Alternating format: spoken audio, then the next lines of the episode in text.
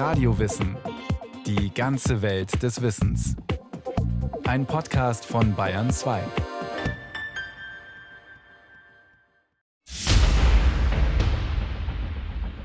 Das Leben ist Wut, hatte er gedacht. Die Wut. Sexuell, ödipal, politisch, magisch, brutal, treibt uns zu exquisiten Höhen und in brutalste Tiefen.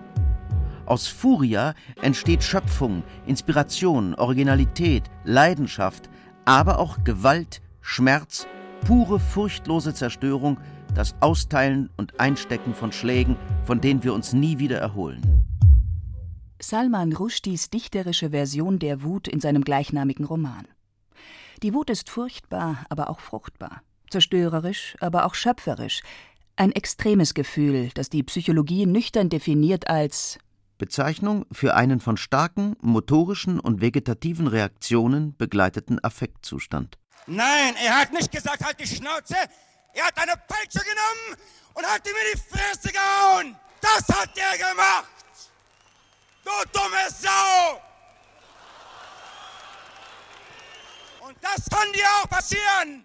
Schimpfkanonaden des Schauspielers Klaus Kinski bei einer öffentlichen Veranstaltung 1971. Was bringt Menschen so auf die Palme, dass sie vor Wut schäumen, dass sie ausrasten, toben und brüllen? Zum Beispiel ein Angriff auf ihr Selbstwertgefühl, sagt die Psychologin Verena Kast. Denn Wut ist zunächst eine Kampf- und Abwehrreaktion. Menschen reagieren wütend, wenn ihnen der Respekt versagt wird, wenn sie sich als Person nicht richtig wahrgenommen oder ungerecht behandelt fühlen. Und es geht darum, Grenzen zu setzen, physische und psychische Grenzüberschreitungen zu verhindern. Ein klassisches Beispiel dafür ist die berühmte Wutrede des ehemaligen Bayern-Trainers Giovanni Trapattoni. Die Spieler wie zwei oder drei, die Spieler waren schwach wie eine Flasche leer. Strunz, Strunz ist zwei Jahre hier als gespielt, sein Spiel. Ist immer verletzt. Was erlaubt Strunz? Müssen sagen, yes, ich will Samstag, diese Spieler müssen, sagen mich, es seien die Fans, müssen alleine das Spiel gewinnen mussten allein das Spiel gewinnen.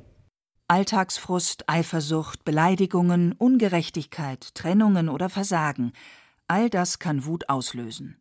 Einige Menschen sehen besonders leicht rot, sind für dieses explosive Gefühl anfälliger als andere. Professor Dieter Frey, langjähriger Lehrstuhlinhaber Sozialpsychologie an der Ludwig-Maximilians-Universität München auf der einen Seite Menschen, die emotional eher labil statt stabil sind, aber auch Menschen, die sogenannte A-Typen sind. Das sind Menschen, die sehr hohe Ziele haben, sehr leistungsorientiert sind, die bei kleineren Frustrationen sofort aggressiv reagieren, also so Pushing-Verhalten im Vergleich zu sogenannten B-Typen, die eher gemächlich sind, die sagen, was heute nicht äh, geht, wird morgen gehen. Also der A-Typ ist ein sehr ungeduldiger Typ, temperamentvoller Typ und der ist natürlich dort, wenn Ziele nicht erreicht werden, eher aggressiv und wütend. Wutanfälle werden bereits bei Babys beobachtet und bei Kleinkindern, vor allem in der Trotzphase zwischen dem zweiten und dritten Lebensjahr, wenn sie ihre Persönlichkeit erproben. Geschieht etwas nicht nach ihrem Willen, rasten sie aus schreien, stampfen mit den Füßen auf den Boden, schlagen mit dem Kopf gegen die Wand. Eine anstrengende Phase für die Eltern, eine wichtige für die Kinder. Professor Frei. Es hat durchaus zu tun mit der Selbstverwirklichung von Menschen, mit der Ich-Wertung, mit dem Streben nach Selbstwert. Da sollte man äh, nicht jede Wut absolut brechen, denn äh, das Kind artikuliert sich. Ich habe Anrecht auf und ich bin auf dieser Welt. Die Forschung zeigt dann etwas, die Kinder, die da sehr emotional reagieren, das sind auch Leute, die später sich im Leben behaupten können. Nur müssen wir vermeiden, dass wir natürlich Ichlinge erziehen und äh, Narzissten, die auf alles ein Anrecht haben und bei jeder Zielblockade sofort sehr aggressiv reagieren, da müssen wir natürlich Grenzen setzen. Es war einmal ein Vater, der hatte einen Sohn und der Sohn machte dauernd denselben lauten Ton. Der Vater sagt ihm dreimal und sei nicht so laut. Bis er ihm schließlich eine Haut. Ach, tut das gut. Weg ist die Wut. Weg ist die Wut. Ja, weg ist die Wut. Doch der Schlag ist noch da. Unser Wutverhalten ist sowohl angeboren als auch erlernt. Jeder hat seine eigene Ärgerbiografie. Die Qualität von Ärger und Wut verändert sich kaum im Laufe eines Lebens, konstatiert Verena Kast. Wie viel Wut wir zulassen, hat vor allem mit unserer Herkunft zu tun. Wurde zu Hause geschimpft? Wurde gebrüllt oder gar geprügelt? Oder galt es als unfein, seinem Ärger Luft zu machen? Wurden Gefühle artikuliert oder verdrängt? Wurde der Wütende ignoriert oder wurde gar mit Liebesentzug gedroht? Unser Wutverhalten ist von familienspezifischen, ja selbst von schichtspezifischen Verhaltensmustern geprägt. Professor Frei.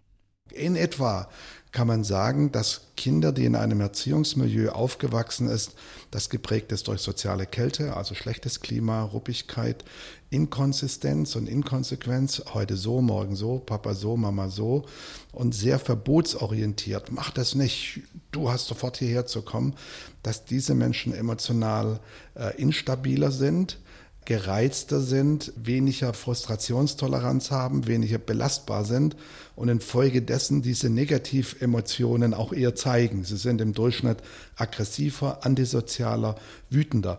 Insofern hängt es also durchaus zusammen mit dem Familienmilieu und leider, leider muss man sagen, dass in den sogenannten unteren Schichten eher ein Erziehungsklima herrscht, was stärker durch soziale Kälte, durch Inkonsistenz, durch Verbotsorientierung im Vergleich zu den Mittelschichtfamilien, wo eher nach Wärme, sozialer Wärme, Konsistenz, Konsequenz und Gebotsorientierung erzogen wird.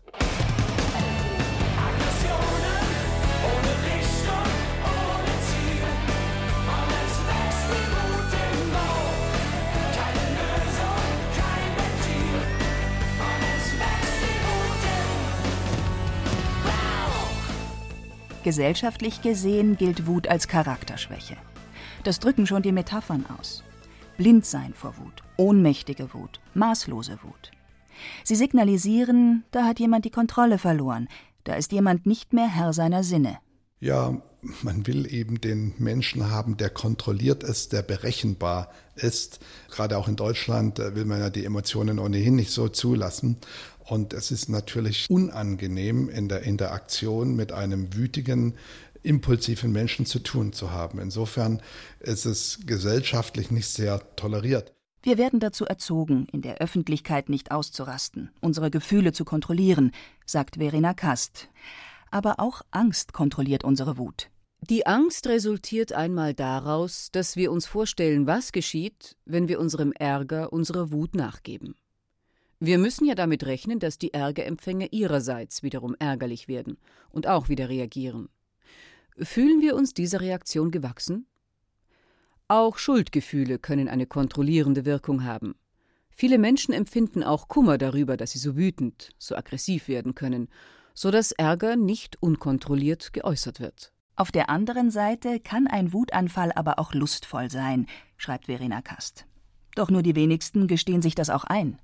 Es ist ganz klar, dass diese Wutanfälle auch etwas ungeheuer Beschwingendes haben können. Würde man die Wutanfälle nicht auch lieben, würde man sie früher unter Kontrolle bringen. So genießt man den ungeheuren Energieausstoß, diese Wärme, die damit verbunden ist. Die Scham kommt erst hinterher, wenn man merkt, was man angerichtet hat, dass man Dinge gesagt hat, die man besser nicht gesagt hätte.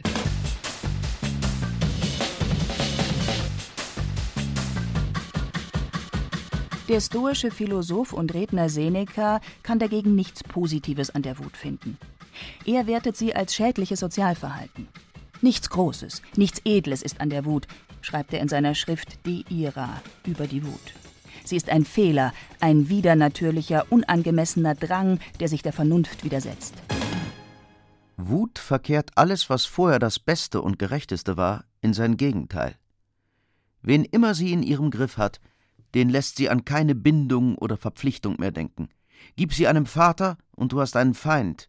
Gib sie einem Sohn, und du hast einen Vatermörder. Gib sie einem guten König, und du hast einen Tyrannen. Die Farbe der Wut ist rot, rot wie Feuer. Auch hier gibt es die passenden Wortspiele. Rot sehen vor Wut, rot anlaufen vor Wut. Da ist Feuer unterm Dach. Wut ein brennendes Gefühl. Und sie ist rot wie das Blut, das bei Mord, Krieg und Raserei vergossen wird. Römische Legionen fürchteten einst den Furor Teutonicus, die germanische Angriffslust, die teutonische Raserei. Diese lernten sie im zweiten Jahrhundert vor Christus kennen, als wütende, auch gegen sich selbst mitleidlose Teutonen mehrfach Truppen des römischen Reiches vernichteten. Furor Teutonicus wird bis heute als stehender Begriff für deutsche Aggression verwendet.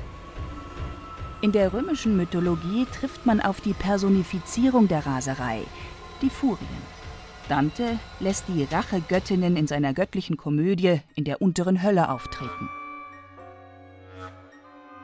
Bluttriefend beieinander hoch erhoben, an Wuchs und Haltung Weibern gleich, so standen die höllischen drei Furien stracks dort oben. Giftgrüne Hüdern ihre Gürtelbanden, als Haupthaar nattern sich den Unholdinnen und Vipern um die Schläfen dreuend wanden. Bei Homer und in der späteren griechischen Mythologie heißen die Furien Erinien. Auch sie sind Werkzeuge der Rache. Vor allem, wenn es darum geht, Mord an Blutsverwandten zu sühnen. Den Rachegedanken greift auch der römische Philosoph Seneca in seiner Schrift über die Wut auf und folgert: Dieser Affekt hier ist ganz Erregung und Drang, rasend vor unbändigem Verlangen nach Schmerzen, Waffen, Blut, dem Scharfrichter einem Verlangen, das keineswegs menschlich ist. Es ist gleichgültig, was mit ihm passiert, solange er nur dem anderen schadet. Er wirft sich den Geschossen direkt entgegen und giert nach Rache, und wenn sie den Rächer selbst mitreißt. Daher haben weise Männer die Wut als kurze Geisteskrankheit bezeichnet. Sehr oft geht die Wut gegenüber einem anderen Menschen so weit, dass man selber bereit ist, damit unterzugehen. Also man kann dann von einem kollektiven Selbstmord quasi sprechen. Man sieht es oft in Partnerschaften. Man gönnt dem anderen überhaupt nichts mehr. Man will, dass der andere äh, nur Negatives erleidet und ist dann selber bereit, große Opfer zu bringen, damit der andere diese Niederlage erfährt. Und in der Tat ähm, hat hier auch Seneca recht, dass dieses natürlich ja, ich will jetzt nicht sagen, dass es geisteskrank ist, aber es hat schon sehr viel mit Selbstdestruktion zu tun und nichts mit Größe im Sinne von über der Sache manchmal stehen.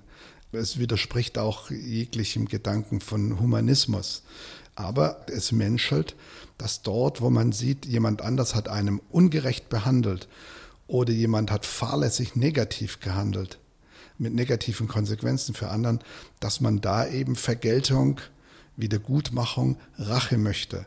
Die Seneca-Schrift De Ira wird im Deutschen sowohl mit über die Wut als auch mit über den Zorn übersetzt.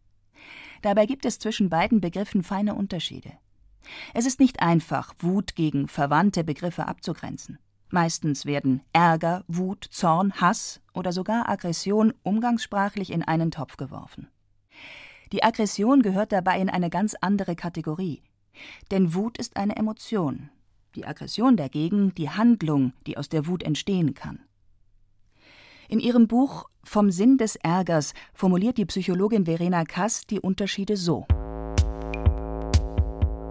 Intensiven Ärger, heftig gesteigerten Ärger erleben wir als Wut. Die Wut als äußerster Pol des Ärgers hat im Vergleich zu ihm mehr Explosionskraft, wodurch man aus der Fassung gerät. Vom Zorn spricht man dann, wenn die Angelegenheit, die uns ärgert, nicht primär auf unser Ich bezogen ist, sondern auf etwas Übergreifendes, wenn akzeptierte Regeln in der Gesellschaft verletzt werden. Der Zorn ist etwas distanzierter als die Wut, aber er kann trotzdem sehr explosiv sein. Ist Ärger und Wut gebunden an eine Person oder eine Sache, dann kann man auch von Hass sprechen. Hass steht in Zusammenhang mit destruktiv wirkenden Komplexen. Gelegentlich spricht man auch von Selbsthass, der dann verbunden sein kann mit autoaggressivem Verhalten. Du kannst, du willst und wirst nie vergeben. Und du verteufelst sein ganzes Leben. Treibst in den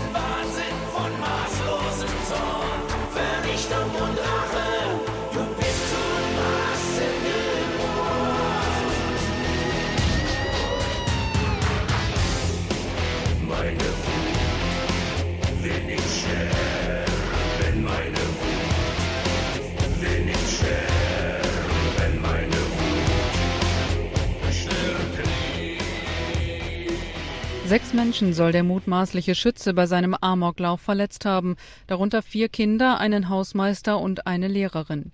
Durch Rauchbomben soll er außerdem 16 Polizisten verletzt haben. Mit zwei abgesägten Waffen hatte er am Morgen die Schule betreten. Es sieht wohl so aus, dass er in äh, Selbstmordabsicht in die Schule gegangen ist und dass es sich um eine ganz spektakuläre Aktion handeln sollte. Der Begriff Amok leitet sich möglicherweise von dem malaiischen Wort Amuk ab, das so viel bedeutet wie wütend oder rasend. Wenn Jugendliche Amok laufen, liegt häufig eine Störung des Selbstwertgefühls vor. Dann sprechen Psychologen von einer narzisstischen Störung, einer narzisstischen Wut. Professor Dieter Frei. Wir haben selber auf diesem Gebiet Untersuchungen gemacht und die Amokläufer sind überwiegend Menschen, die exkludiert wurden oder sich exkludiert fühlten, sich also irgendwo ausgeschlossen gefühlt haben, an der Peripherie sich gesehen haben. Und es sind überwiegend Menschen, die nicht nur positiv bewertet werden wollen, sondern gar bewundert werden wollen. Und das ist ja das Problem des Narzissten, dass die Exkludierung, die Nichtakzeptanz bei anderen eben bewirkt, dass die Bewunderung, die er anstrebt, dass er die nicht erreicht und dass er dann tödlich gekränkt ist. Und dass dieses in Wut und Hass umschlägt, mit der Konsequenz, die anderen haben kein Anrecht darauf, mir das anzutun, und ich will und muss mich rächen. Amoklaufen eine extreme Form der Wut. Der Amokläufer bestraft die Umwelt für vermeintliche Kränkungen. Die Wut ist nach außen gerichtet, sie explodiert. Aber es gibt auch die Wut, die implodiert, die man in sich hineinfrisst, die Wut, die sich gegen einen selbst richtet. Man bestraft sich selbst, handelt intrapunitiv statt extrapunitiv, so Professor Dieter Frei. Man ist regelrecht wütig, man hält sich für ein Nichts und bekommt eine Riesenwut über sich, weil man zum Beispiel Dinge gemacht hat, die vermeidbar gewesen wären, wo man auch sieht, man hat fahrlässig gehandelt. Sehr oft durchaus berechtigt, sogar manchmal sinnvoll als erster Weg aus der Selbsterkenntnis sich zu verbessern. Aber sehr oft muss man sagen, ist dieses auch durchaus ein krankhaftes Phänomen, dass man eben Dinge nicht objektiv klärt, mit anderen Menschen darüber redet, seinen Ärger artikuliert. Und der Fehler ist, dass man oft zu schnell Dinge in sich hineinfrisst. Und das ist natürlich eine Tragödie für all die Personen, die intraponitiv reagieren und sich selber in allem die Schuld geben. Sie stehen sich damit letztlich auch auf dem Wege. Wütende Menschen leben gefährlich, egal ob sie explodieren oder implodieren. Denn jeder Wutausbruch stresst den Körper. Der Puls rast, der Blutdruck steigt, der ganze Körper zittert. Atmung und Kreislauf drehen hoch, die Verdauung ist gehemmt. Der Körper schüttet vermehrt Stresshormone aus, Blutfett und Zuckerwerte steigen, schädigen schließlich Herz und Gefäße.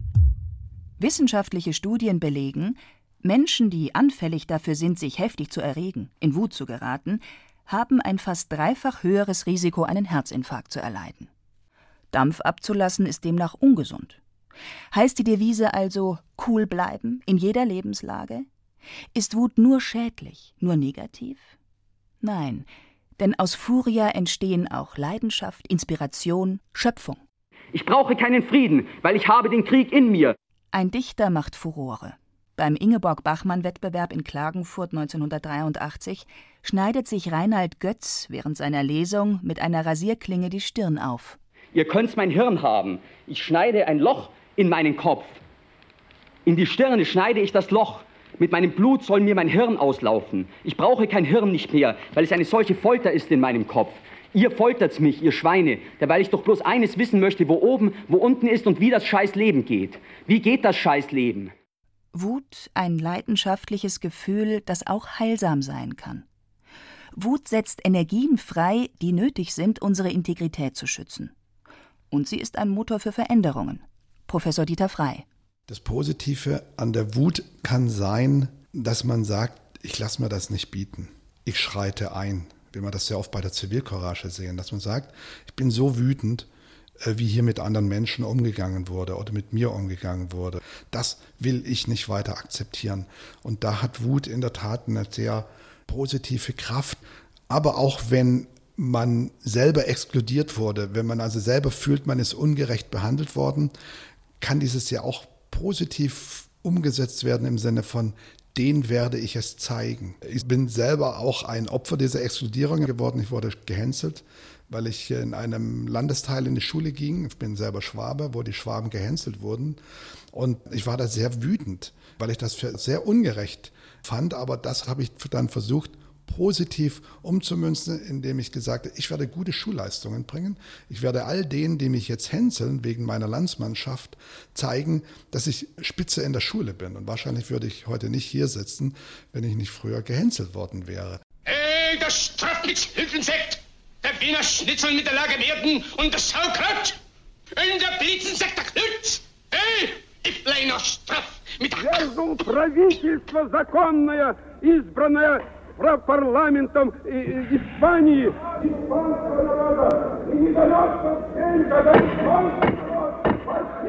Eure Scheißstimmung, das seid ihr doch dafür verantwortlich und nicht wir. Was glaubt ihr eigentlich, was wir das ganze Jahr über machen, damit wir euch für sieben Euro in die Südkurve gehen lassen können? Kann doch nicht sein. Aber das können Sie sich merken. Jetzt führe ich einen Prozess. Ich nehme den besten Advokaten, den besten Advokaten weit und breit und führe ihn im Prozess, dass die Funken spritzen. Charlie Chaplin persifliert die Wutreden der Nazis. Nikita Khrushchev brüllt vor den Vereinten Nationen und schlägt dabei mit seinen Schuhen auf das Rednerpult. Kabarettist Gerhard Polt bäumt sich gegen die Infamie eines Leasingvertrags auf und Bayern-Präsident Uli Hoeneß staucht die Fans zusammen. Öffentliche Wutausbrüche erregen Aufmerksamkeit, oft auch Bewunderung und sprechen manch einem aus der Seele. Das erleben die meisten Menschen als positiv, fast als eine stellvertretende Wutabfuhr und denken dann sehr oft, eigentlich gibt es viele Episoden, wo ich das ähnlich auch mal machen müsste, einfach um mich zu artikulieren um anderen auch die Stirn zu bieten, um äh, gegenüber anderen nicht mit einer Maske rumzulaufen, sondern auch zu zeigen, ich bin auch nur ein Mensch und das ist so indiskutabel, dass ich einfach manchmal auch das Recht habe, zu explodieren.